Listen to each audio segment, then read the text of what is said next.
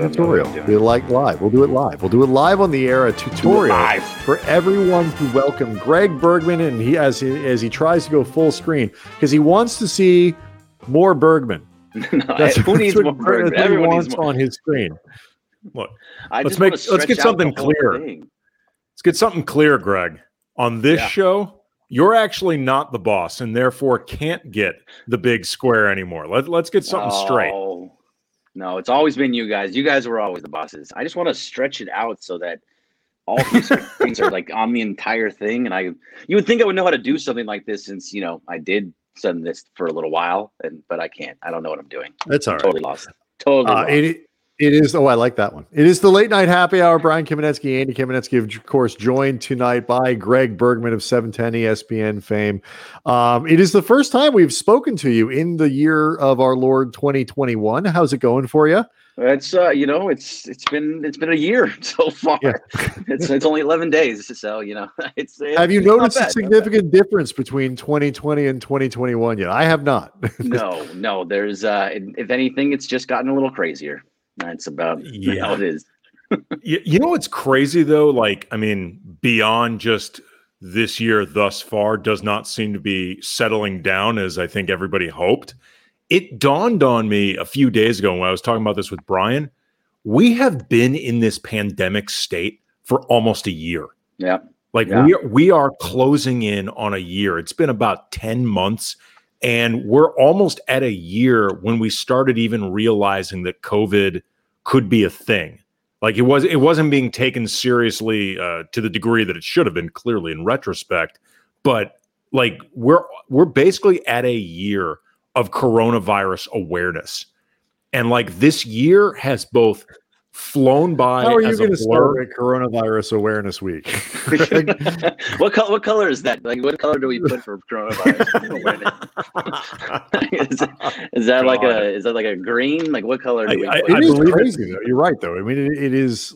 I believe it's like puke colored We're still not sure. I mean, I know we're going to get into baseball and a lot of the, the issues that baseball, you know, is facing in terms of money spending, all this other stuff. And part of the reason that they are where they are is they're still not entirely sure they're going to be fans in in stands for like the World Series. Even like there was still uncertainty about when people are going to be able to go see games. So, like this is the world we live in right now. Yeah, I mean, well, it's it was March 11th when we all kind of went inside, right? So we're two months away from just yeah, that, but like mole people. I, I, was a mole person for the, for the first like six months of the pandemic, but yeah, it's gonna be crazy because I know uh, things are especially at baseball games. I don't know. I'm still not ready to go into a baseball game. Are you guys ready to go into anything? Any no, type of I'm barely right ready. Barely ready to go to Target. right. No, it's all delivered. No. Everything is delivered I, right now. Thank you very much. I, I have yet to go to a game at Staples Center. Um, I've yeah. debated, I've debated it, but then I, I've just, it's funny. Like I've, on one hand, I think it is, it's weird to say this given everything the NBA is going through, but in terms of actually just going there to watch a game, given the way it's been described to me at Staples Center, you know, Brian, for example, has been to one game. You have a very good shot at coming into contact with basically nobody. Oh yeah. If if if that's the way you play, I mean, it's it, you can really keep yourself separated. That being said, like in terms of risks of any type that feel necessary at all, or in the payoff, the payoff feels so low for going to a game because I'm not going to have any more access to players than I would just doing the stuff over Zoom. I just don't feel like taking that type of even relatively small risk because I just don't see what the reward is. Right. Well, what's the? I mean, so I don't know. I haven't gone to Staples Center either, but can you sit in the stands? Probably not. No, God, no. Right. No, you go. So you have to sit in the back. So you have to sit in the back. You sit in like they have a, they have a ring of of tables set up around the hundred level. So between the hundred level and like whatever the the the two hundreds, is this ring of tables and everybody has their own seat and you're separated and like you get there and there's it's almost like you check into the hotel there's like a little sign that says like this space has been sanitized by you know lou oh, wow. or whoever came by to do it the other and you and you sit there and you don't go anywhere and it i went not because I, mean, I wasn't worried about the the risk i went because i wanted to kind of see what that experience was Right. like. And it is genuinely bizarre and kind of unsettling to be in an arena that big with where it's supposed to have that many people in, and there's nobody there. Like Andy said, I I could have easily spent the entire time without spent without passing 20 feet inside another person's orbit. Easy. It was Yeah, I mean, the whole point of going is, is kind of talking to people and interacting with different people and getting the access to the players and you know the ambiance of a, a whole thing. And right now, I just feel like why I don't have any desire to even go do that because I'm not going to talk to anybody.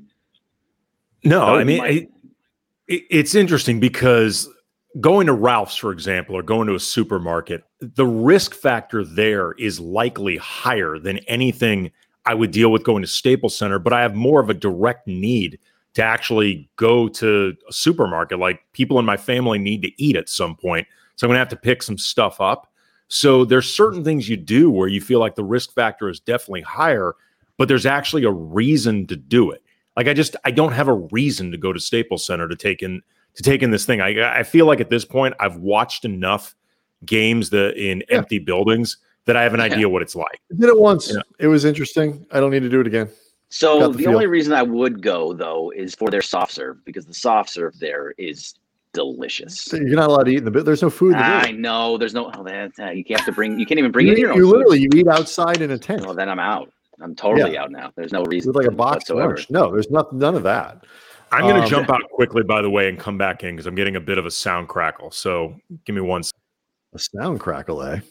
Yeah. So I was talking to uh I was talking to uh, Andy last week, and I'm like, "Hey, what should we what should we do? Like, we have these these production meetings. We take this very seriously. We have production meetings, and I'm saying like, what should we talk about? I'm like, hey, you know, we should probably get somebody on to talk about the hot like hot stove.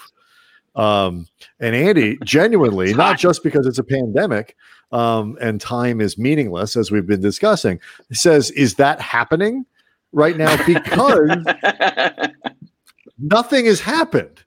no.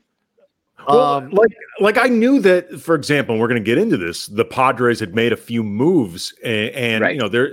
I, I knew that obviously the Mets made a, a massive deal.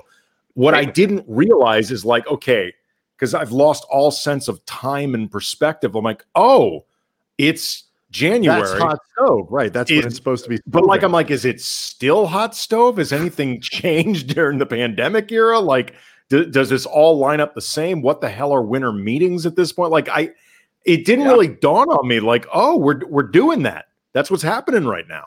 Yeah, I mean that used to the winter meetings used to be like the place to go to if you were a baseball. If you were just trying to get into baseball, you went to the winter meetings and you tried to talk to everybody, and that's how you could somehow like get a job out of it. Now it's just it's empty. I mean, there, this doesn't happen, and really nothing has changed besides yes, the Padres did make a couple good moves, and the Mets made a fantastic move for Francisco Lindor, but we're only seeing really really tiny things otherwise, and it's it's kind of crazy.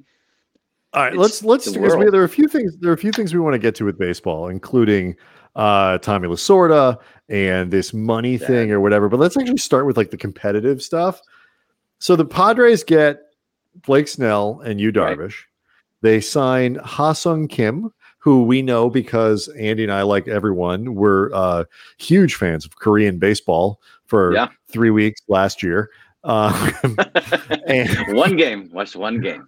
and I unfortunately he is not one of the people that I remember. I don't know if I saw any of his games, but like you know, you add that to Machado and Tatis, and they've got you know Clevinger and Paddock, and like how good is San Diego now? Are they are they are they better than the Dodgers? Close to as good as the Dodgers? What are we looking at here? Let's let's just hold off for just a second. Nice. Look at Bergman Not- already getting not upset. Just a just question. Dodgers, yes, the Padres are a good team. They were a good team last year, and yeah, they added some pitching, and they added they added they added good pieces. They did a good job of doing that. Mike Clevinger is still not going to pitch next year. He has an injury. He's going to be out. He has Tommy John. He's done for the year. Dinelson Lamet was their best pitcher last year, and he's kind of having some issues from what I'm understanding because he got injured right before the playoffs as well and didn't pitch in the playoffs. Adding Blake Snell and adding Yu Darvish is huge. I don't really think the Yu Darvish deal is going to make that much of a deal, not much of a difference. I think he can still be had. I understand him. They, I, I don't think that's going to make some gigantic deal like it did for with the Cubs, where he was a Cy Young candidate. Blake Snell was really, really good, but like, let's think about this for just a second. He got pulled after five innings, even though he was pitching fantastically in the World Series, because there was a reason why he got he got pulled after five innings. That was where he is, belongs, where they've decided that he does not pitch well after five innings. And I mean, he gave up a hit to Austin Barnes, but he was, he, I was afraid of him, not even gonna lie. But is are they better than the Dodgers? No, no. The Dodgers just won World Series. They're the best team in baseball. They've been the best team in baseball for the last couple of years. They're a really, really good team. Mookie Betts makes them that much better, and everybody's still there. They brought back basically everybody. And I mean, we're still waiting on Justin Turner, but if they don't bring back Turner, they'll bring somebody else in that's going to take over that spot, or they're going to bring somebody up to do it for him, and they're going to be just fine. That team, top to bottom, is the best team in baseball, and it's not going to change just because they signed a couple pitchers. Um, Go ahead. Okay. There, there's there's a lot to unpack there. First of all, uh, because Greg, as you know, I always do my baseball research and look up the numbers for you. Because going back Thank like you. three or four years ago, you one time uh, thought I was unprepared to talk baseball, and therefore I've since overcompensated every single time Good. we were ever on. Um, but I was looking up. There's a piece um, on MLB.com, and they pointed out at Fangraphs, Dan uh, Szymborski ran the He's a Zips projections. Yeah, he is a good writer. Uh, taking into account the recent transactions of the, The old Padres, Zips projections. the old Zips. Usually I pretty good. Those are good. Those are good projections usually. I don't remember what Zip stands for, but anyway, the results George Zip. the results were a tie atop the NL West between the Dodgers and the Padres, both projected, Greg, to finish 98 and 64. Uh, 98 you know what? How and 64. The Dodgers still win over 100 games, but how many times have we seen a team go? You're like, first the of all, offseason? Zips is crap. Zips is what a terrible projection that is. No, I mean, look, I understand the projection for them being good. They made good moves, but how many times have you seen a team go full out and just go bring in all these different pieces and really try and add to it and make it this great? They win the off season, right? And then they're terrible, just or not terrible, but they're not as good as projected in the regular season. It, it happens all the time in basically every sport. You know how many times the Washington football team has won the offseason? It happens all the time. Boston Red Sox have done it plenty of times. They brought in Adrian Gonzalez and Carl Crawford and Adrian Beltre, and they made this whole big, all these great moves, right? And that team Josh ended up Beckett. Dodgers. That team ended up Dodgers uh, West. Yep, sure did. And brought them all over, and the Dodgers got better, and the and, and the Red Sox, after getting rid of them, got better. So I, I mean, I know, I understand the teams get they did a good job of bringing these guys in. I need to see something actually happen. They're just to me, they're at they're on the same level as the Clippers right now, and that you just they look good on paper, but that's it. They're paper tigers, and I don't really think of anything more than that until I actually see it happen. I don't believe in it, and that's not just being a Dodger fan. I get it. I get it. I okay. It's not, th- not just being a Dodger. fan. okay, ex- explain okay explain the why but before we you have before we have you explain the why we may need you actually to come out and come back in because we we've isolated the crackle and it's you Oh, it's uh we we think you're actually the crackle Release the crackle, Greg. yeah i want i want to know what greg is basing this on because this sounds quite frankly like greg being a homer Oh, by the way, this is what I noticed before. Like, I have never really paid attention to what this hoodie looks like when it's on. This is like super giant Jedi hoodie. Look at that. oh i i actually before before we came on i i i was like are you the emperor now what the like this is one of those hoodies that's so big you actually like if I were I'm like Luke walking in, I have to use two hands to reveal I myself forgot this. as a Jedi. Is that better? No, I, I hear the crackle still too, so it's probably still me. Do you still hear the I wonder if it's the wireless. I wonder if it's the Uh, wireless. yeah, it's probably the wireless. I can find some. I'll be right back. Okay. I look, I'm not going to sit here and pretend that I know exactly like how good the Padres are and stuff like that. What I think is kind of fun about this is a they've got fun young players, but this is Yeah, one we haven't those, even said Fernando Torti- uh, Fernando. right. We haven't even talked about Tatis or Machado, who's Uh, amazing. Yeah, he's super awesome. Like he's a reason to watch baseball. Um, and quite frankly, there aren't often many of those. It's one of those deals where you're pitting like eh, it's you know what is and it's not, I'll wait till Greg gets back and ask him this question because on the one hand you look at it and you want to say it's the established brand versus upside because so much of you know the, the, of the, of what the Padres put out there is really young. But the flip side of that is the Dodgers actually are a pretty young team Yeah. the- you know the core of the di- like this is is one of the things that I- you know for you know, well, when when he comes back we'll ask him but i don't i don't get a, a sense that there's a lot of of upset there we go Is that better? i don't hear any oh Yeah. way better Yes. Way better. All right. There, you go. all right so i was just about to say so go back to andy's question though um eh, re-ask your question you got a bunch of stuff that we wanted to to to, to get into just Okay. off what you just said break down break down your rationale for thinking they're paper tigers that doesn't make you sound like a complete homer. No, that's a great way to put it. But look, I understand because I'm going to say that they are a good team. I, I just they came into the postseason last year and they got swept out of the out by the Dodgers. The Dodgers are bringing back every single player. Essentially, we don't know what's going to happen with Justin Turner, like I was saying, but they're all they're all young. They're all under 30 years old for the most part, except for Clayton Kershaw. I mean, you're starting. You're you have one of the best pitchers in all of baseball in tight games in, in important games. Walker Buehler is the best big game pitcher in baseball, and that cannot be refuted. I'm sorry. I, every game that he has been in, if you you can go look at your numbers all you want, Walker Buehler gets it done. yeah pull out your zip now andy Julio Urias came out and he showed you exactly what he was. Clayton Kershaw even looked better than he did last year. Um, they're having Dustin May is has all the stuff that you kind of that you need from a big time pitcher. Even Tony Gonsolin, while he wasn't great in the postseason, has another year under his belt. Still another young guy. Everybody is under 30 years old, including Mookie Betts, including Corey Seager, who, as we've talked about many times when I've been on the show with you before, that was probably the biggest pickup of the offseason, not named Mookie Betts, because a, a healthy Corey Seager, and he showed it by being the NL MVP, the NL uh, NL Championship MVP, and the World Series MVP. Cody Bellinger is still there, who was an MVP and, and uh, just two years ago. This team is young, good at every single position. There's just no reason for me to think otherwise that the that the Dodgers are going to all of a sudden just fall But- apart. Right, but that's not the same thing though as the Padres being paper paper tigers. There's a difference. The Dodgers can still be really good. The Dodgers can still be really good while the Padres are also legitimately really good. Like both things Sure. can be true. Sure, absolutely, and that's why I keep trying to trying to clarify and say yes. The Padres are a good team. They are. They have a. They have a lot of good talent around them.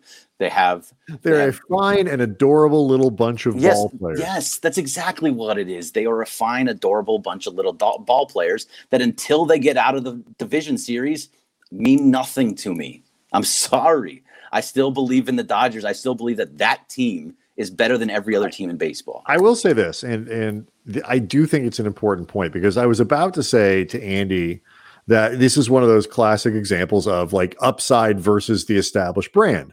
But the problem with that is, and you touched on it, the Dodgers actually also have upside left. Like Walker Buehler Mhm. can get better. You know, Seager can get. Better. Bellinger was not particularly good last year, Nope. and if he bounces back to something like he was two years ago, that's like trading for another player.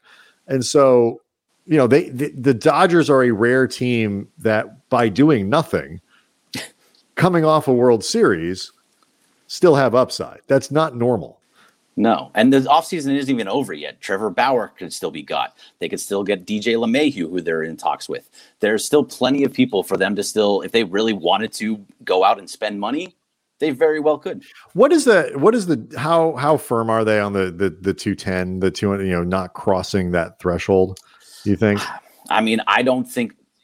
Why should they right now? Because it wouldn't be back to back years. They just won a World Series. They can go out and they can spend as much money as they really want to, and they're still all very young. Besides it, it's all homegrown, so they're not really going out and getting too much outside of like you know Mookie Betts. They spent a lot of money on, but I just feel like this might be the year that they can go out there and actually spend a little bit and go a little bit over that, and then try and go just below it again. Then after the year after that, because they won't be. Re- there's no repeater tax. They're below it. Right. Justin Turner has obviously meant a lot to the Dodgers, but he's not like Clayton Kershaw in terms of what he's meant to the organization. You know, Kershaw's mm-hmm. going to end up a Dodger lifer. He's, you know, he's going to end up maybe the best pitcher they've ever had, especially now that the whole World Series thing is gone. How much, how much do you think what Turner has meant to this team is going to is potentially going to weigh into the the negotiations with bringing him back because you know he he ended up losing money, you know, due to the shortened season and all that stuff. This is his last opportunity to get paid. And, you know, he's, I think, 36, correct? Yep, 36. He's, yep. You know, he's getting up there. This is his last opportunity for something like that. And there will be a demand for him. And do you do you think the Dodgers would be willing to pay a bit over market value just to make sure that they keep him around? See, I don't know. And I do think he I think we're understating a little bit how much he meant to this team and how much he means, even in terms of the Clayton Kershaw level. He is he was the glue guy, or he is the glue guy, whatever you want to call him. He has the most home runs in in postseason history for the Dodgers. He has the most hits in postseason history for the Dodgers. He is by far he was the heart and soul of that team. Like sure. everything was built around Justin Turner. Now, to be fair, he is 36 years old. His defense did decline pretty heavily over the last couple years, and especially last year. And you know, the while the bat just wasn't the same power that he had there. Now, here's the thing: you think that he's going to be under demand. I'm not sure how much demand there really is for him. I mean, a 36 year old third baseman with with declining defensive skills, he's not really got the offensive power to really be a DH either in the American League. So unless they have really, that's DH, interesting. Even if they have the DH in the National League, maybe there's something there, but the DH is specifically usually for a guy that is going to come in and get you jacks, right? Going to hit people who runs. literally don't own gloves. Right, pretty much, exactly. So is the demand going to be there? I think I heard something about the Blue Jays at one point being interested, but I don't even know if that's going to be a good spot for them. You might be better off going with somebody young that has the tools to be offensive and defensive a defensive player for you. So I understand why the Dodgers want 2 years from from Turner.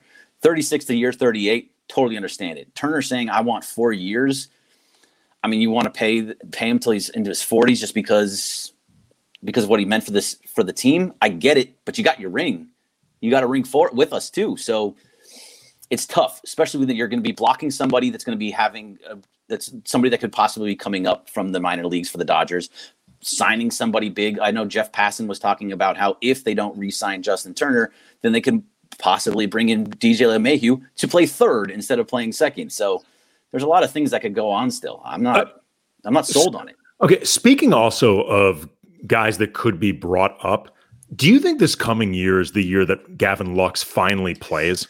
Like on a regular basis, well, because some I, of those two things are probably related, aren't they? Well, but I, I ask in part because I'm curious about this, and, and it's something I know Dodger fans have been waiting for for a while. And I remember you and I having conversations about this, Greg, over the years. But yeah. also too, like the longer Lux goes, even recognizes he's only, I think, 23. Yeah, the longer like the longer he goes, though, as this hot prospect that doesn't actually come up, I think the more his value starts to potentially go down.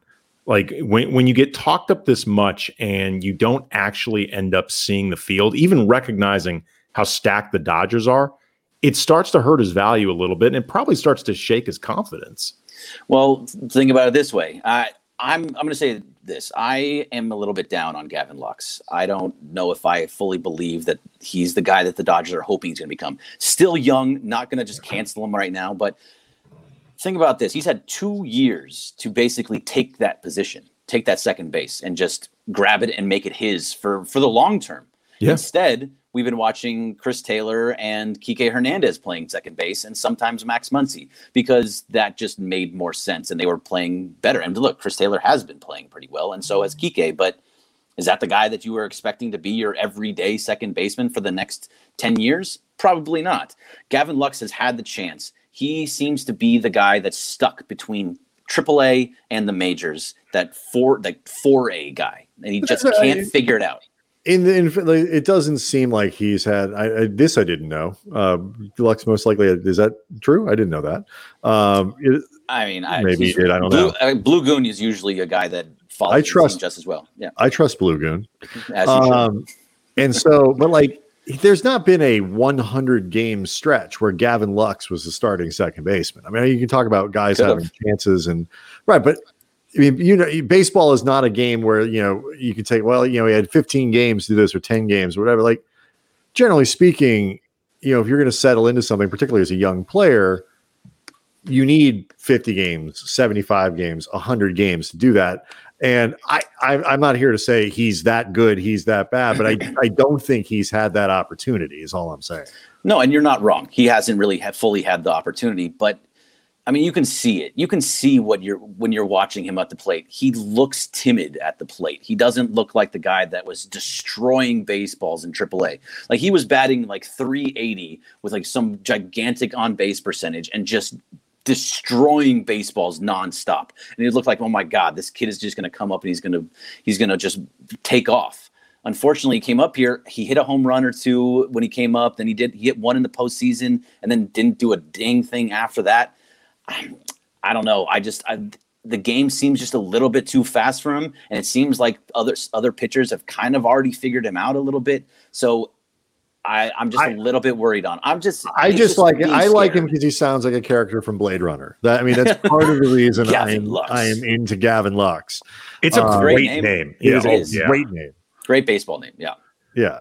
Um, so you know, the, it's funny. I was looking up like the rankings and like of like the best teams in baseball, and like four of the five are are in the National League. Like it's not going to be an easy sled this year. You know, Atlanta, who almost should be noted, almost beat the Dodgers. Should have. And then you add right, you're right. And then they add um uh you know, you add New York to that and you know Yep. uh, an owner worth 14 billion dollars and all that. So if the Dodgers don't win this year, why? Like what what will have happened? Like what went wrong? Like where are they potentially short? Is it the closer thing and they re-signed Treinen but Kenley ugh. So that's that's the kind of the crazy thing that baseball has changed to. And so I, don't- I don't know if there's an actual spot that they're having some issue with, but the closer role there. This is not what Andrew Friedman wants. This is not how he plays the closer role. He doesn't have roles for his relief pitchers, and so I think we as fans are so much think of seventh inning guy, setup guy, closer, and that's how baseball works. Seven, eight, nine. Those are the three innings, but that's not how baseball works anymore, and that's not how Andrew Friedman's mind works. Kenley Jansen is going to go in when Andrew Friedman and Dave Roberts feel like the best place for him is. Right, but it makes but my point being though, it makes a difference if they think that inning is the sixth, and it's Yeah. because it's five to one Dodgers, and they don't want to put him in a high leverage situation. Like you know, like that's that's when you, you start to get- it starts to become kind of revelatory. and this team, by the way, has not been, I think, shy or subtle about making it clear when they trust you in those high leverage situations Yeah. and when they have. Like for a long time, we were waiting for Julio Urias. Like, you know, is are they ever going to actually put him out there when it mattered? And in this postseason, the answer they was did. yes. Yes, they did. But it took a long time. Like I, the, in 2019, I didn't even understand why he was on the playoff roster because they, they were clearly afraid to use him and he was just taking up a spot. And they and they were pretty unsubtle about making it clear they did not trust Urias. Clearly that's changed, but it's starting to become clear they don't trust Jansen quite the way they used to. when are they going to let Gavin Lux close game? but when it comes to uh, Urias, like you got to understand that Urias also was coming off of an injury where he was Sure. gone for, and it wasn't even Tommy John. He was out for you know a year and a half. He was out for a really long time. So to just throw him out there in, in a game, it was weird that he was even on the roster. I remember having conversations with both of you, being like, I don't think he should even be on this roster. I, I th- his inclusion in the 2019 World Series made no sense to me whatsoever. Especially oh as it was going on, especially as it was going on, I'm like, they're not using him. Yeah, Like- they it just weren't ready for him, and he wasn't ready. And I don't. Maybe he was, maybe he wasn't. But whatever happened, they, there was a lot of bad, bad decisions that were made in the 2018 World Series against the Red Sox. 2018, 29 excuse yeah, yeah. that's all right. 2019, 2019 playoffs, whichever, whichever one they weren't. 2019 playoffs, they lost in the first round to the Washington Nationals in Yeah, Game Five, and I was at that game. It was terrible. But Urias, Urias was just another one of these guys that he's a starter. He's not a closer. So as much as he went out there in in this last World Series and just dominated for innings at a time, he's a starter. That is not a closer. He is a starter, and they're going to use him as a starting pitcher. That was the idea that they've always had. A lot of us fans want him to be that closer. Like, oh, look what he did. He closed out games. Well, he's also going to, he's a starter. He's going to go six, you're hoping seven innings at some point.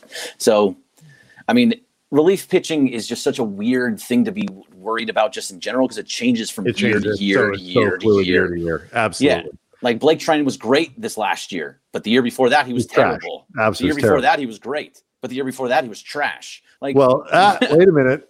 yeah, I know, I know. There's a pattern, I'm right? starting to sense a a pattern. But like, okay, so the, I have two questions here. First of all, uh, is it possible that Dustin May still hasn't gotten a haircut throughout the pandemic? I would like to see like him go out with like like a like a giant braid sort of in the back, like that, that just flies around, uh, very Norse like, if that's possible.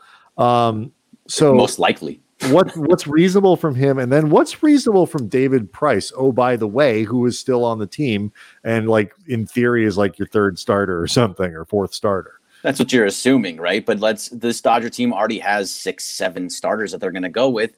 So you probably got to imagine that, especially I, I believe they changed the IL. It's no longer 10 days, going back to a 15 days. So they can't, you know, mess around with it like they've been doing for the last couple of years. But I think David Price is you're probably going to see maybe 15 games out of him. If he gets to 20, like wow, that's a great season for him. I bet you they they hold off on him. They let him just kind of play that six seven man rotation where he just kind of comes in every once in a while and he really doesn't get his full really starts amping up around August September so he's ready for the postseason. What about Cody Bellinger? How, how concerned are you about that shoulder and you know the Dodgers' ability for him to start slowly, or him maybe just not having the typical strength that he has? Yeah, well, see, Cody, he has he's had some shoulder problems for a couple of years now. Remember, he dove in the outfield Yeah. and, he, and he hurt himself, and at first base, and he dove and he hurt himself, and so he's been having those shoulder injuries, and then it, you know popping out the subluxing that he's had, subluxation that he's had a couple times. In that shoulder. nice You like that good word? job I like that that Thank was you. good Do you remember who else had a subluxation? Uh, I don't remember. Andrew Bynum. Oh, that's right. That's Andrew right. Bynum. That was his big thing. That was the first, I believe, of his big injuries was the subluxation. Yeah, it's, it's never really totally the same after that. And that's why he had that light surgery on it, Bellinger. But look, I just I'm hoping. I gotta hope that he is one of these guys that is going to come back and he's going to be healthy and he's going to be ready to go and he's going to look like he's back in his form, his 2018 form where he was a, where he was it was a 2019 actually, the 20 2019 form where he was the MVP and he went crazy in that first half of the season. If he doesn't, he'll move him down in the lineup. The Roberts will move him down the lineup, and you still have Mookie Betts, you still have Corey, Corey Seager, you still have Max Muncy. Like your your team is still pretty much set for what what's going to be happening there. Will Smith is still the best catcher in baseball right now. What's funny actually is that is Bellinger. I mean, obviously, it makes a difference to the Dodgers if. Yeah, I just tweeted out like you know on the show like you were sort of picking nits on the Dodgers and this and that. Like, is Cody Bellinger's shoulder is not actually a nit? That's a bigger thing than just picking nits. But what's crazy about Bellinger is he's so good defensively. Yeah. That even if he is a diminished hitter, he's still incredibly valuable. I mean, he won them, arguably won them the World Series with his glove last year. Yeah, Like, that's how good he was. Some of those catches were spectacular hit between him and Mookie. Yeah, it, it happens all the time, and he makes he just makes the right play in the outfield over and over and over again. So what was it? It was Game Four, right? Was it Game Four or Game Five that um, that they got that the Tampa Bay Rays got that hit that dropped in front of Chris Taylor, and then Taylor you know booted it, and they had the running the winning run from uh, Rosarena come home to score. Cody Bellinger's out there in, in center field. That play probably doesn't happen because of how great he is at defense. It makes a gigantic deal because look at what you're looking at in that outfield now. Now you're looking at Mookie and his Gold Glove abilities in second base or in right field, which he won another Gold Glove and Silver Slugger. Then you have Cody Bellinger in with Gold Glove in in uh, center field, and then whoever you want to put in that left field is still going to be fine. Even, AJ Pollock used to be a center fielder. Oh, Bird Bones. Yeah, Bird oh, Bones Bird- actually- Bird Bones Bird also- Bones kept it together last He was year. Fine. He stayed They didn't Play him healthy, all the time, but you know. Viva la Bird Bones. Right. Be- Bellinger, by the way. There's a zero percent chance of that happening. By the way, this year. no, there's. There, I, Yeah, I I hate to say it, it. It feels like cruel, but I, I wouldn't count on it. Bellinger is one of those guys that, like, you really can tell grew up around baseball. Yeah. because he, he's so smart in, in the way he makes adjustments across you know across the field, the different positions he plays. You know he he can basically just do whatever you ask of him. I mean, it, he really you can tell just understands the game at a really young age. He came, he came in with that knowledge. Yeah, no, he absolutely did. I mean, it was his, uh, his dad, you know, Clay Bellinger. So it's he just understands the game. He understands where it needs to be. They just defense gets very, very underrated when it comes to a baseball team. And the fact that the Dodgers had a very good defensive team all the way around on the infield, Co- Corey Seager was fantastic at shortstop last year. We it does not get enough credit for what he did there after he was having problems if that team wasn't as good as it was defensively, you probably don't see the same. Maybe they don't win another world that World Series. If they're that good defensively again this year, and they're hitting the ball like they probably should be hitting the ball this next year, I I really don't see much issue coming out from the offense. Do you think they'll make the playoffs? no, no, no. They're gonna be a below Well, with the expa- with the expanded thing, does it matter? Do you like, need to check the ZiPS first before you answer? ZiPS? it's the PECOTA pro- projections. That's the one you need to see. The Uh, does it- projections. Does it does it matter like what they do with the DH? You know, like do the, the Dodgers need to adjust their lineup, their thinking, like who they bring in, all that kind of stuff? I mean, probably they'll probably keep doing the same thing that they're doing, if, even if the DH does end up being in the National League, which I assume it will at this point. Right at this point. Yeah, at this point, I assume it will. But either way, they're not going to go after that just that big bopper to be your center field, to be your DH, because they're going to want to change that out from day to day. It really helps when you can play Austin Barnes at, at catcher for his defensive abilities and still play Will Smith at the DH spot, when like they did plenty of times in the World Series and even the last I think three games, the last couple games, because of how good he has been. The, how good their one is defensively and one is offensively. So I don't think they're going to go away from their style of play. They're going to they're going to stick to that and not go after like the David Ortiz type guys. So, Um, Greg, want to want to show go you ahead, Andy. something. Uh, I want to show Oh. you something in terms of just you know a little bit of scorekeeping we've been doing around here, a little bit of bragging rights that I Oh, think you'll enjoy.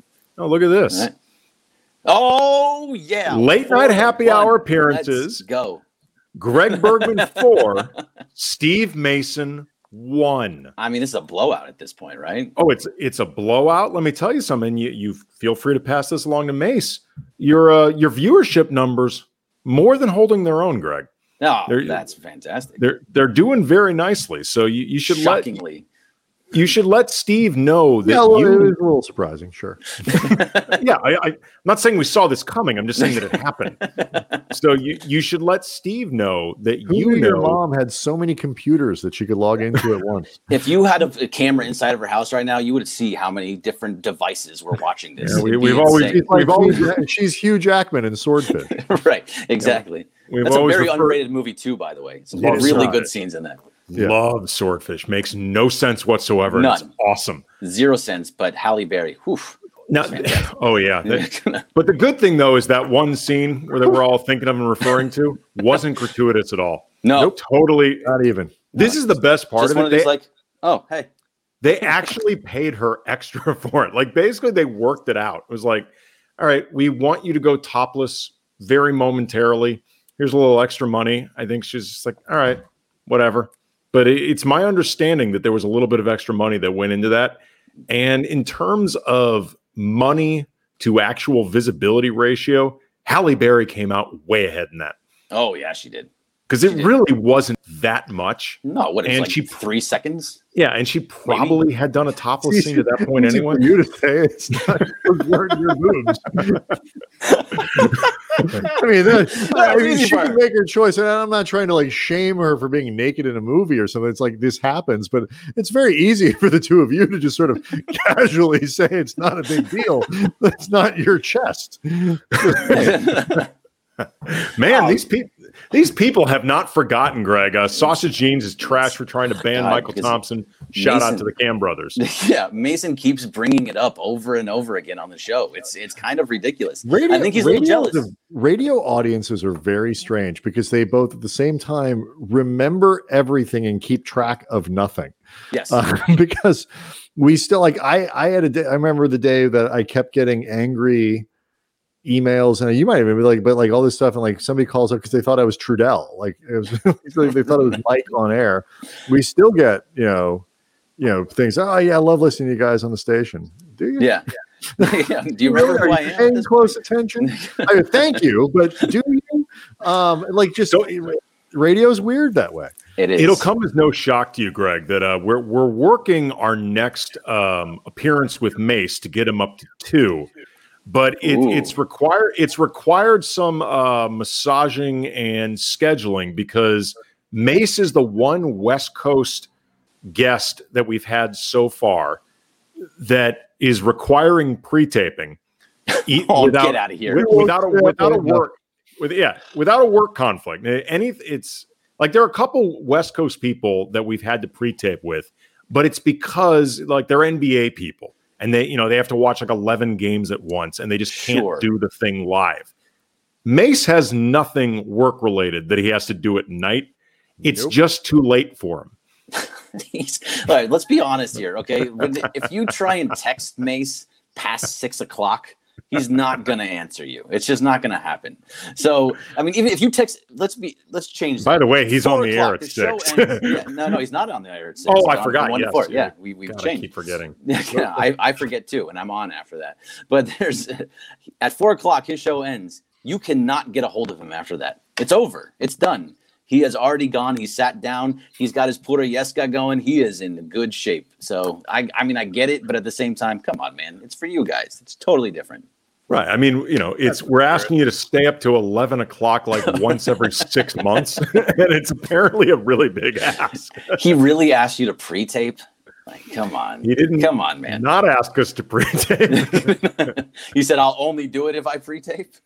He he, he, he, he requested. the, the, the word only the word only was not specifically said. I would Ultimatum. I would say it was implied. It was not necessarily Strongly, it was strongly encouraged. right, right. Well, Um, I bet you. I among- guarantee you. I guarantee you that number next to my name goes to a five before that one. That one changes to a two from in front of Mason. it's Um, a decent. Yeah, Uh, we have a game that we have a game that we want to get to, and and just a couple other things to touch on. But before we do that, I will play. I grew up, as did Andy, in St. Louis.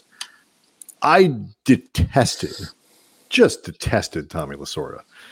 I mean, I like viscerally disliked Tommy Lasorda both because you know there was you know moments where the Dodgers and Cardinals were rivals um and all that stuff. And then you know and and I didn't like the Slim Fast commercials. There's just nothing about the guy that I liked.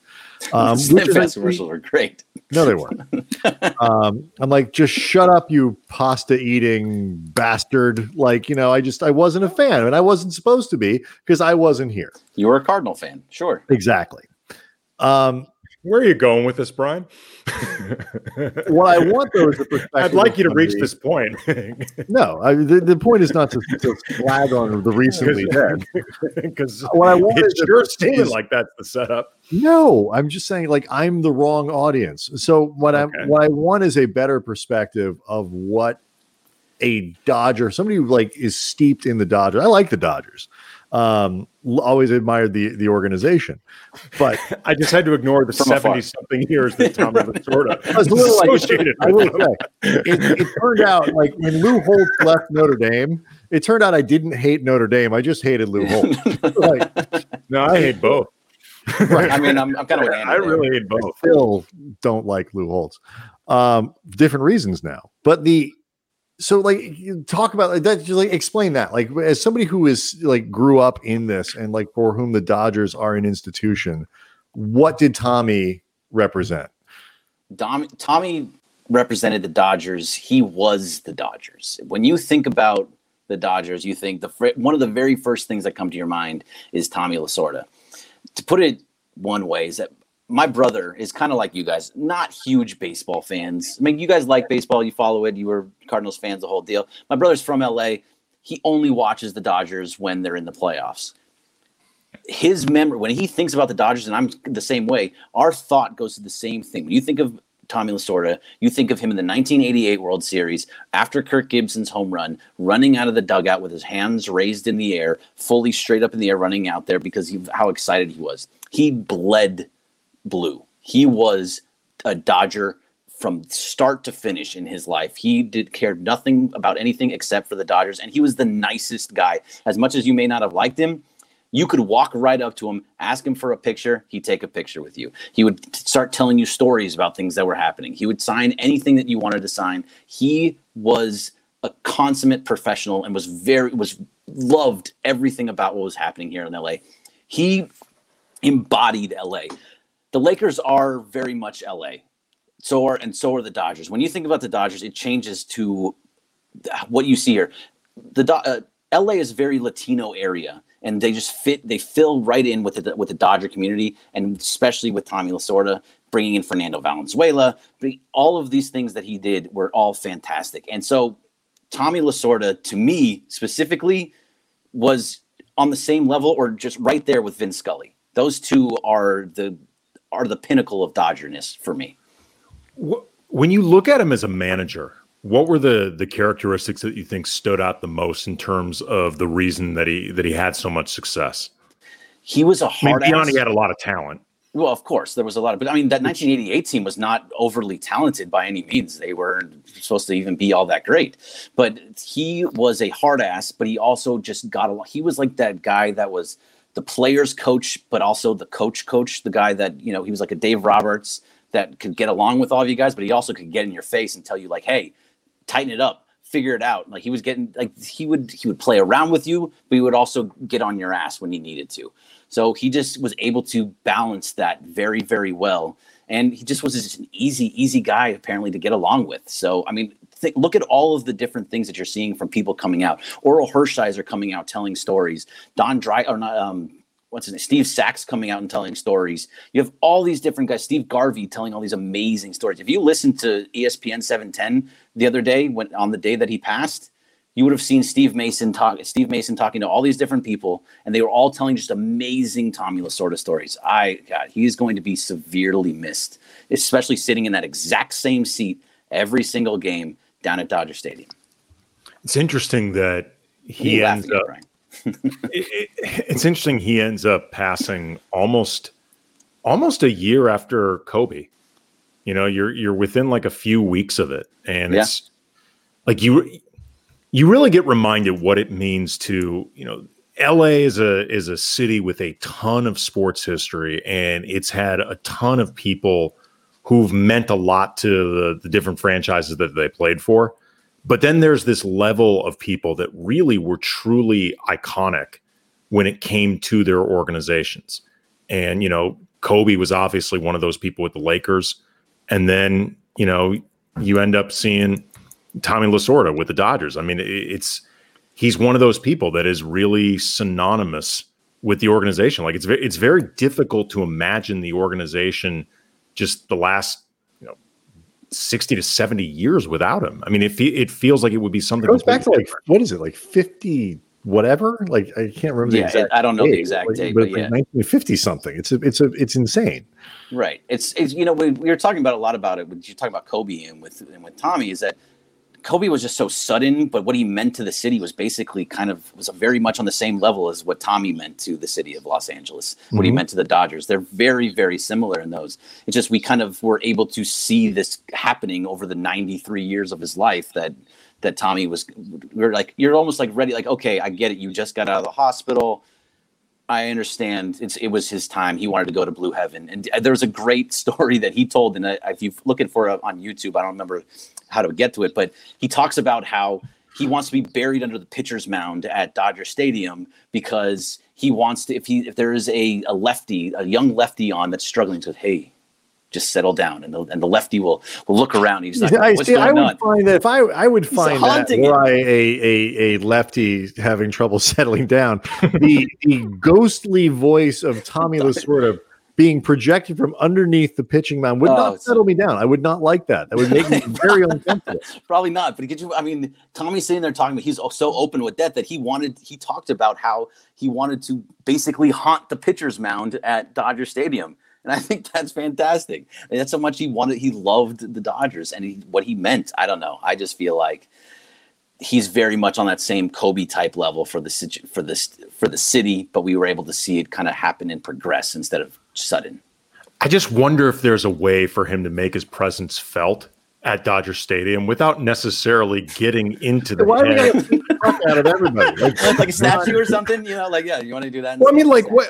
Look, on one hand, it could be a great weapon for the opposing pitcher because that guy has to go out there too, and you know, He's here like freaked out. Yeah, like, I mean- on his feet. Yeah, I mean, and you know, especially in high leverage games, the psychological warfare, anything goes. But I have to say, if I were a pitcher on the mound and I started hearing Tommy, the trash can thing, me like we know the trash can thing is is crossed Oh.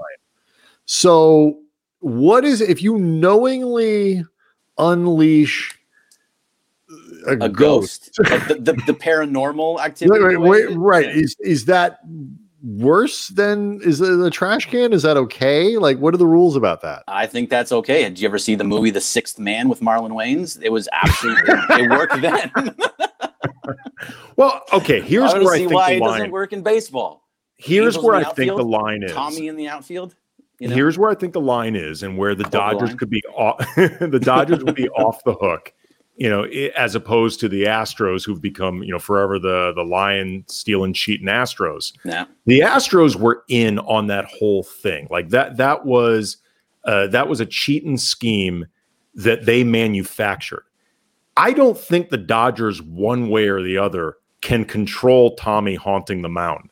Like that's really up to Tommy Lasorda. Like they may they, they may be the beneficiaries of it, but I don't think you can really say at that point the Dodgers organization is cheating. Like uh, I don't think there's any way that if another team found out about this and reported it to the league office, like what are they going to do? Well, like I, uh, I don't think You sound what- crazy. But I mean, what's Rob matter. Manfred supposed to do if Doesn't Tommy matter. is haunting the opposing This Rob Manfred, Rob Manfred can't do a damn thing because he didn't do anything to the Astros. So if he did it for paranormal activity for the Dodgers, he should be fired immediately. Well, that that part is Should be fired true. I mean, anyway. yeah. The- I mean, the Dodgers are owed this. I'm just saying, I don't think there's anything Rob Manfred could do disciplinary wise if he wanted to. What- No. What's he supposed to do? I mean, he can get a priest and kind of like, you know, say something about the mound. I have no idea, but he can't do anything. He's, it's paranormal. Is, you can't. Is he the who like you start like looking around like different organizations like who would be the best people for this? Like the people best suited for haunting the opposition in the most literal sense. Uh, I mean, it'd have to be managers, right? Mostly managers, like Sparky Anderson in Detroit. Wouldn't that be, you know, the right place for him to be? I, I will say this: the the player in baseball that scared me the most in terms of my actual interaction with him, obviously living, was one time during spring training, and I don't remember if this was in in I think it was in Florida, but I can't remember for sure. Probably Florida. I mean, but, let's be honest. but I went up to uh, one of those lockers where Kyle Farnsworth, who is a big guy and also like a like a martial artist, like he is a he's a legitimate Scary guy. yeah, And- and- legitimate. and kind of crazy. yes, yes. I walked up to him and his back is facing to me. As I went up to him and approached him, I couldn't see what he was doing, and I was just so you know, excuse me, uh, Kyle, do you have a second?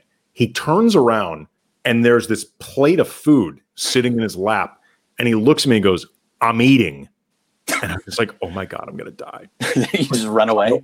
Oh, I, I uh, I was profusely apologizing. I was so fucking scared. Oh my god! I thought he I, Please enjoy your meal. he looked so angry at me, just like saying, "Excuse me, do you have a?" Se-?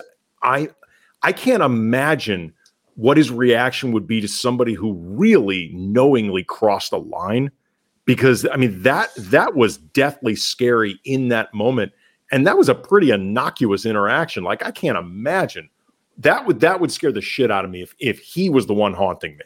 No, so That you want the great. scary guy. Okay. See, I was trying to think of like what would be the just the, the right guy to be there. But yeah, no, Kyle Farnsworth would be freaky. Eric Gagne would probably be a pretty scary guy to be down there. So Still then with big, Well, is he, is he using? Is he, still is he us. juicing? Well, if he was, he's Because if, if he's off the juice, he's not as scary. I got to be well, honest. anybody off the juice is probably not as scary. What Except what does Bonds. Ghost Eric Gagne have delivered to the stadium? we don't want to know what he's having delivered. That's, st- that's Everybody else still- at the Dodgers on the Dodger team was finding out about that that that, that more than anything else really speaks to just how much these players knew nobody was doing a damn thing about steroids when you have your steroids delivered to the stadium you're clearly not delivery. worried yeah got some steroids for Mr. Gagne. Who wants to sign for these? Like, no, you're not worried. You're clearly not Delivery, worried. delivery of some performance enhancing drugs. Does anybody who wants to sign for the performance enhancing drugs? Come on down, next in line, please. Number five. I love. There's like, I'm sure some other players like, oh, I'll sign for it. What's the big deal? yeah, they were all just like, "Oh, this is for Gagne." Ah, whatever. It's for me. Delivered by a guy who spells it B A S E space B A L. Like, I mean, Yeah, it was rampant, man. yeah, I mean, it's really, really out there when you're having it delivered. I mean that that's as just brash and open as it can possibly be. No, yeah. No, what was going on then was just it was insane. I mean, everybody on the team and everybody like the Mitchell report came out because of that. And now we look back at that, especially after this whole Houston Astros thing is like, was it that bad? Well, this this by the way, are we talking about Kyle Farnsworth here? I'm not, I don't know if he was ever on a list or not, but like Blugan pointed out, like Kyle Farnsworth was enormous. Like he was gigantic. ab- eh, he, he was, and I looked it up. He was 6'4", 230 Jeez. at a time when, like, we were starting happen. getting used, like pitchers especially were not 6'4", 230. Like none of them. You know, no, now that's a you tight end. Yeah, but like you know, there are guys like half the Yankees lineup is 6'4", 230. Yeah. But- I mean, if you look up Aaron Judge, I bet Aaron Judge is right around there. Oh, Aaron Judge is six seven, I think, isn't Yeah, it? he's a he's a, gi- a gigantic dude too. So I But mean, that's just who they are. But like no, back in you know two thousand and two. Six seven two eighty two for Aaron Judge. Fuck me, that is really big. But like 282? Kyle Farnsworth, no, there were not pitchers who were 6'4", 230 back then. Like that No. was not a thing. No, And I'm not, were- I'm not, I'm not trying to accuse Kyle Farnsworth of cheating, uh, although he was salty. Uh, not, I don't not- think he needed to cheat. Yeah, not I- every not every angry uh irritable person is a steroid user some people are just angry and irritable No, I, I- to the best of my knowledge, Jeff Kent wasn't using it all, and that guy was always pissed off. he was very angry. He was But like, always, always mad about something. If you were a pitcher and you were six three, six four, you were some big dude, like David Wells size guy. Like you were either like two hundred something pounds that was just like fat, and not, and not not like Kyle Farnsworth who was jacked at that time. Jamarcus McQueen. I just DoorDash some Balco. It'll be here in 40 minutes. like it's a name brand you can you can point, follow it. You can actually you can actually watch the car going to Dodger Stadium. No, on, All right. So, uh, as we mentioned before, we've got a game, and uh, we were talking before about everything Tommy Lasorda meant to the Dodgers and just the, the legend that he created with that organization over 70 plus years. And I wanted to do a game around Tommy Lasorda, but I had to do this in a very specific way because otherwise it would be just unfair landslide. Yeah, it would be a landslide if it was about Tommy Lasorda and baseball and the Dodgers. Greg would crush Brian. So what I did is I took a stroll through Tommy Lasorda's IMDb page, oh no. and we are going to do some Tommy Lasorda IMDb trivia. Um, Greg, you've been through these games before. Uh, they're not going to be your name is your buzzer. You're both going to Aw, get the man. opportunity to answer everything. So Brian, we that uh, that is one tenth of a point for Brian. We begin. Which show did Tommy Lasorda make his scripted television debut, according to IMDb? Tommy Lasorda, by the way, has one hell of an IMDb page. Which show did he make his scripted television debut? Was it on Chips, Fantasy Island, Heart to Heart, or Police Squad? Brian goes first. He, by the way, he appeared on love the idea. Was he actually on Fantasy he appeared Island? on all the idea of him being he- on Fantasy Island. he appeared on all four of these shows. I, Uh, I want to know when no the last the episode of the latest one of this ended. Was it like 1985? The last The time. last, the last I was born in '83. off the top of my uh, off the top of my head, the last show Tommy Lasorda appeared on uh, I believe was an episode of Everybody Loves Raymond in 1997. my understanding, my understanding is he played Lee Atwater in Little Devil. All right. So is Brian going first on this one? Yes, Or- Brian's going first. Chip, I- I- Fantasy I Island, Heart to Heart, or Police Squad. Fantasy Island. So you're saying Fantasy Island? Yes, Correct. I, want. to. I'm going to LaVar Ball that into existence. I'll, I'll go with heart to heart. Oh, Brian, speaking it into existence. Yeah. Jeez. Fantasy Island, he was in a 1978, 1978 episode called Superstar slash Salem, appeared alongside Steve Garvey, Fred Lynn, and the Brett brothers. Also, Leslie Nielsen and Gary Burghoff, who played Radar O'Reilly on My Match. side note: I just every time his name comes up, I do feel it's necessary to mention how different eras have been. Steve Garvey was a sex symbol. like he was. in a big way. Steve Garvey. We lived in an era where Steve Garvey was a sex symbol. Okay, bet in, Jorge Villachez was so over Tommy Lasorda story by the time that was over. in 1980, Tommy Lasorda appeared on an episode of Hee Haw. I did not expect. I did not expect to learn this, but it's true. Did he tell a joke? I don't know. okay. the IMDb He was good at telling jokes. Yeah. The IMDb was not that. Apparently, he did a shit ton of TV. Somebody liked him. He was a funny guy. How many total seasons did Hee Haw run? All right. 15, 18, 23, or 26? Greg goes first. There's a lot of hee haw, even at its lowest number. That's a lot of hee I can't imagine it's in those high 20s because no shows run that long. 15, 18, 23, 26. I'm going to go 18. Brian, I'm gonna say 21. uh, that's not an option. 23 is on there. You I'll can say take 23. 26. It was first run Wow. on CBS 1969 to 1971, then in, in, in syndication 1971 and 1993, then TNN, the national network, Brian, 1996 to 1997. So Brian's still up one nothing. Tommy, Tommy was right for a show on TNN. I know you did. In 1980, 1980, a big year for Tommy Lasorda on TV. He also appeared as himself on the Toni Tennille Show, a variety show hosted by Toni Tennille of the Captain and Tennille fame. Ah, yes, okay, got it. Now Love will keep us together. Uh, Muskrat Love. She was, of course, married to the captain. What is the captain's real name? Daryl Dragon. Sorry, Greg. You're done. you actually know this one. That's the Oh, I do know this. Yeah, absolutely. Daryl Dragon, Brad Bird, Lawrence Lamb, or Harold Hawk? Brian goes first. Brad Bird is a director. Um, his Well, name, you didn't have to, you did not have to tell Greg that he may not have known. I had no his name is Daryl Dragon. Well, I'm going to go with him. I mean, I don't know if that's this one. I don't know if that's his Christian name, This but guy. his name is Daryl Dragon. Yeah, I'll go. I'll go with Brian. It is Dragon. actually Daryl Dragon, and that is Hey, I got a actually- point. that is his Christian You can name. call him the captain, but his name is Daryl Dragon. Uh, Toni Tennille, by the way, sung the national anthem that year at the 1980 All Star Game at Dodger Stadium. She knew a guy. Um, Tommy Lasorda appeared in the sequel to Homeward Bound, where two lovable dogs and a cat get lost I saw that. and they go on an adventure. In the sequel, he was in the sequel, which was called Mhm. Homeward Bound 2 Lost in Blank. What Oh. city were they lost in? Lost in an Italian restaurant. Were they lost in Boston, Maui, New York, or San Francisco? Greg goes first. New York. Brian. Nobody ever calls a movie Lost in Boston. Uh, I'm going to say It would rhyme though. it would. I'm going to say Maui. Ah, they were lost in San Francisco, and Tommy oh Lasorda my god, I've seen this. How did I miss that? He voiced a That's so dog. disappointing. voiced a dog named Lucky Lasorda. Which Rodney Dangerfield vehicle does Tommy Lasorda appear in?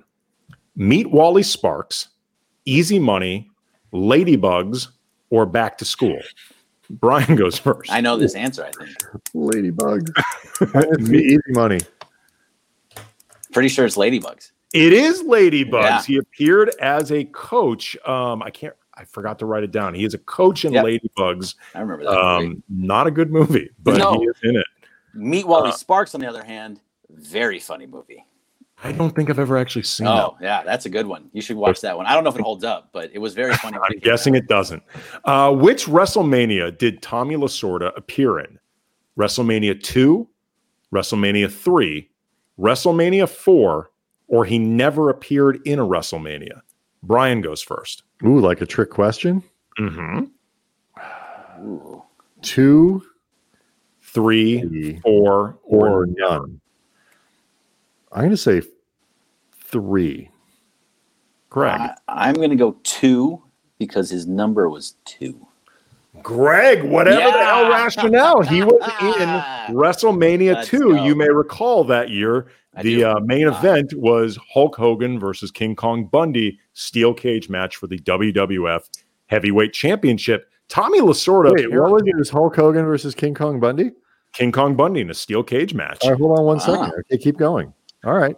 Tommy Lasorda apparently loved wrestling because he also appeared in an episode of WWE Raw in 1994 entitled Danger Heartbreak Ahead. According to according to IMDb, which popular LA sports legend also appeared in this episode? I don't know whether or not they actually wrestled, just to put that out there. Kareem Abdul Jabbar, Shaquille O'Neal, Mike Piazza, or Eric Dickerson? Greg goes first. Ooh. Kareem, Shaq, Piazza, Dickerson. What year was it? 1994. Kareem Shaq. Oh God, I kind of want to go with Kareem, but the Mike Piazza connection makes a lot of sense, and he's got that mustache. I'm gonna go Piazza. I'll say Brian. Dickerson. Oh, Greg, you should have trusted yourself. It's Kareem, Ah! which feels really odd, but very strange. But Kareem was there. It was an episode where the Bushwhackers took on Well Done, and the British Bulldog uh, f- took on Jer- Jeff Jarrett, and there was a special King's Court featuring Shawn Michaels. Also, Gerald Ford appeared as himself. No word as to whether or not he wrestled. Uh, which late night talk show did Tommy Lasorda have the most appearances, according to IMDb? David Letterman, either incarnation, but taken separately, but either incarnation. The Tonight Show with Jay Leno, The Tonight Show with Jimmy Kimmel, or Arsenio Hall. Letterman, either incarnation, but taken separately. Leno, Kimmel, Arsenio Hall. Brian goes first. I don't think this is the right answer, but I want to live in a world where it is. I want to know. I want to. I, I want to like believe that Tommy Lasorda appeared like 33 times on the Arsenio Hall show.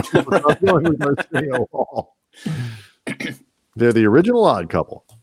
I know he was on Letterman. He's on all of these, by the way. he was on all yeah. of these. He was There's definitely trick question. on. But I think isn't Leno out here? Wasn't Leno here in L.A.? Yes. I because of that, I think I'm gonna go Leno. Ah, it's Jimmy Kimmel. He was on three times Really? with Jimmy Kimmel. He was twice with Letterman on either incarnation, twice with Leno, twice with Arsenio Hall. But three times with Jimmy Kimmel. Greg is up three to two, but as luck would have it, randomly, this last 17 and a question is worth two points. So Brian has the opportunity to steal. Which classic cartoon did Tommy Lasorda lend his voice in? Bugs Bunny, the Pink Panther, the Smurfs, or Scooby Doo? Bugs Bunny, Pink Panther, the Smurfs, or Scooby Doo? Brian goes first.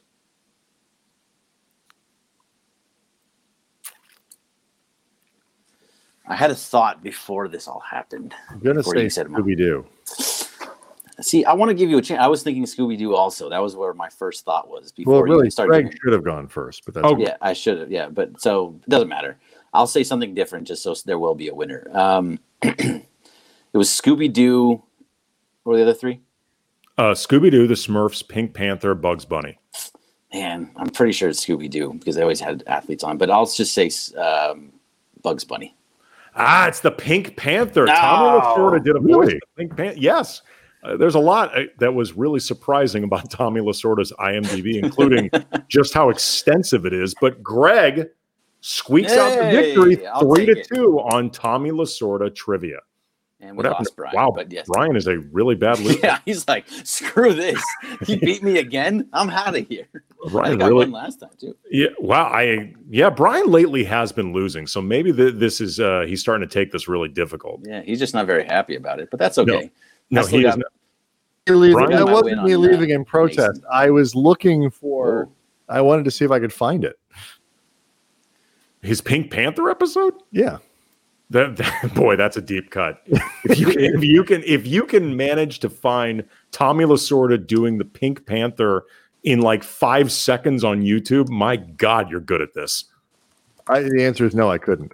I can't hear you. You can't. He- he- I can't hear Brian. It's all broken up now. Uh, Brian was Brian was attempting to find Tommy Lasorda's appearance on the Pink Panther, which feels awfully ambitious in about five seconds. I hit the wrong button. It happens. I got it. Um, but yeah, he he was on the Pink Panther. Go figure. Um, and like we talked about, more appearances on Kimmel than anything else. Well, do you, Andy? Do you want to say goodbye then because Greg can't hear me? Uh, I, can, I can hear it now. I got everything. Oh, okay. I didn't find the Tommy Lasorda Pink Panther YouTube video. I tried. It's, no, it's hard to find. Yeah. Um, Yeah, Andy's right. It's hard to find.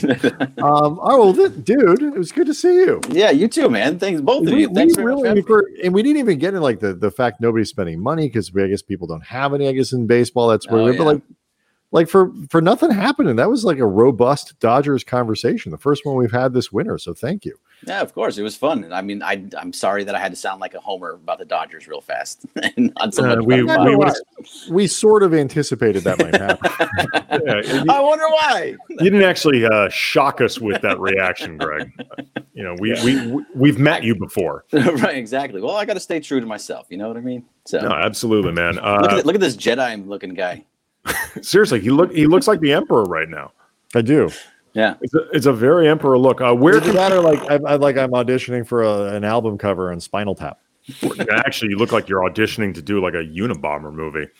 or like I'm wearing. I kind Might of look like well. I'm wearing the Sorting Hat from yeah, Harry it goes- Potter. There you A little go. Does it point up there? I. If I It has to drop over though. That's like Right, yeah. Ooh, look at these fighting words from Blue Goon 82. Bergman is the most legit Dodger fan at the station.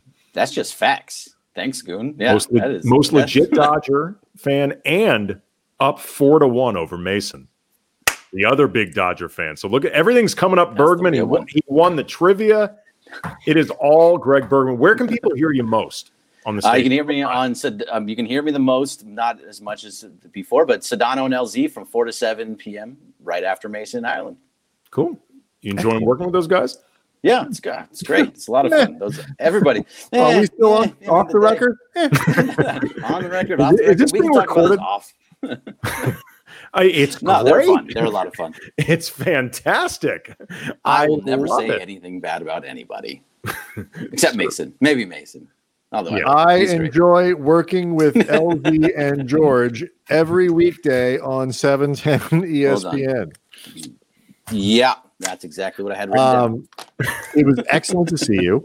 You too, we will- We will, do this again. And Yeah, uh, coming anytime. up tomorrow, uh, football with uh, Kirk Morrison. We're just sticking around the station. Um, Kirk Morrison, who's uh, obviously part of the pre and post game show uh, for the Rams, will be on breakdown the game we just saw and the game that we will see. Uh, and uh, Wednesday, we're going to get back to wrestling. We were going to do this last week uh, before events uh, intervened. Uh, Bill Hanstock is going to join us on Wednesday, and we're pretty sure we know what's coming for the rest of the week, but we're just going to make sure we confirm everything, and then we'll tell you. Uh, in the meantime, we'll, yeah, exactly. Actually, it's better to just tell them who's coming. Uh, It- it's know. truly it's truly not confirmed. We think it's happening, but it's not confirmed, and we don't want to put somebody out there or put ourselves out right, there. But because Barack Obama is like a big deal. Right, Un- That unfortunately, awesome. unfortunately, the recent events in the country and that it might be difficult for a former president to come on with us, but but he hasn't said no yet. We just haven't gotten a firm yes. Still haven't figured out too if we have Joe Biden confirmed for the twentieth. We're working on it, but we're not sure. Be the best day you could. We're angling. He says he's true. busy. We're not sure. Uh, all right, we'll see everybody tomorrow. Dank you, Nederland.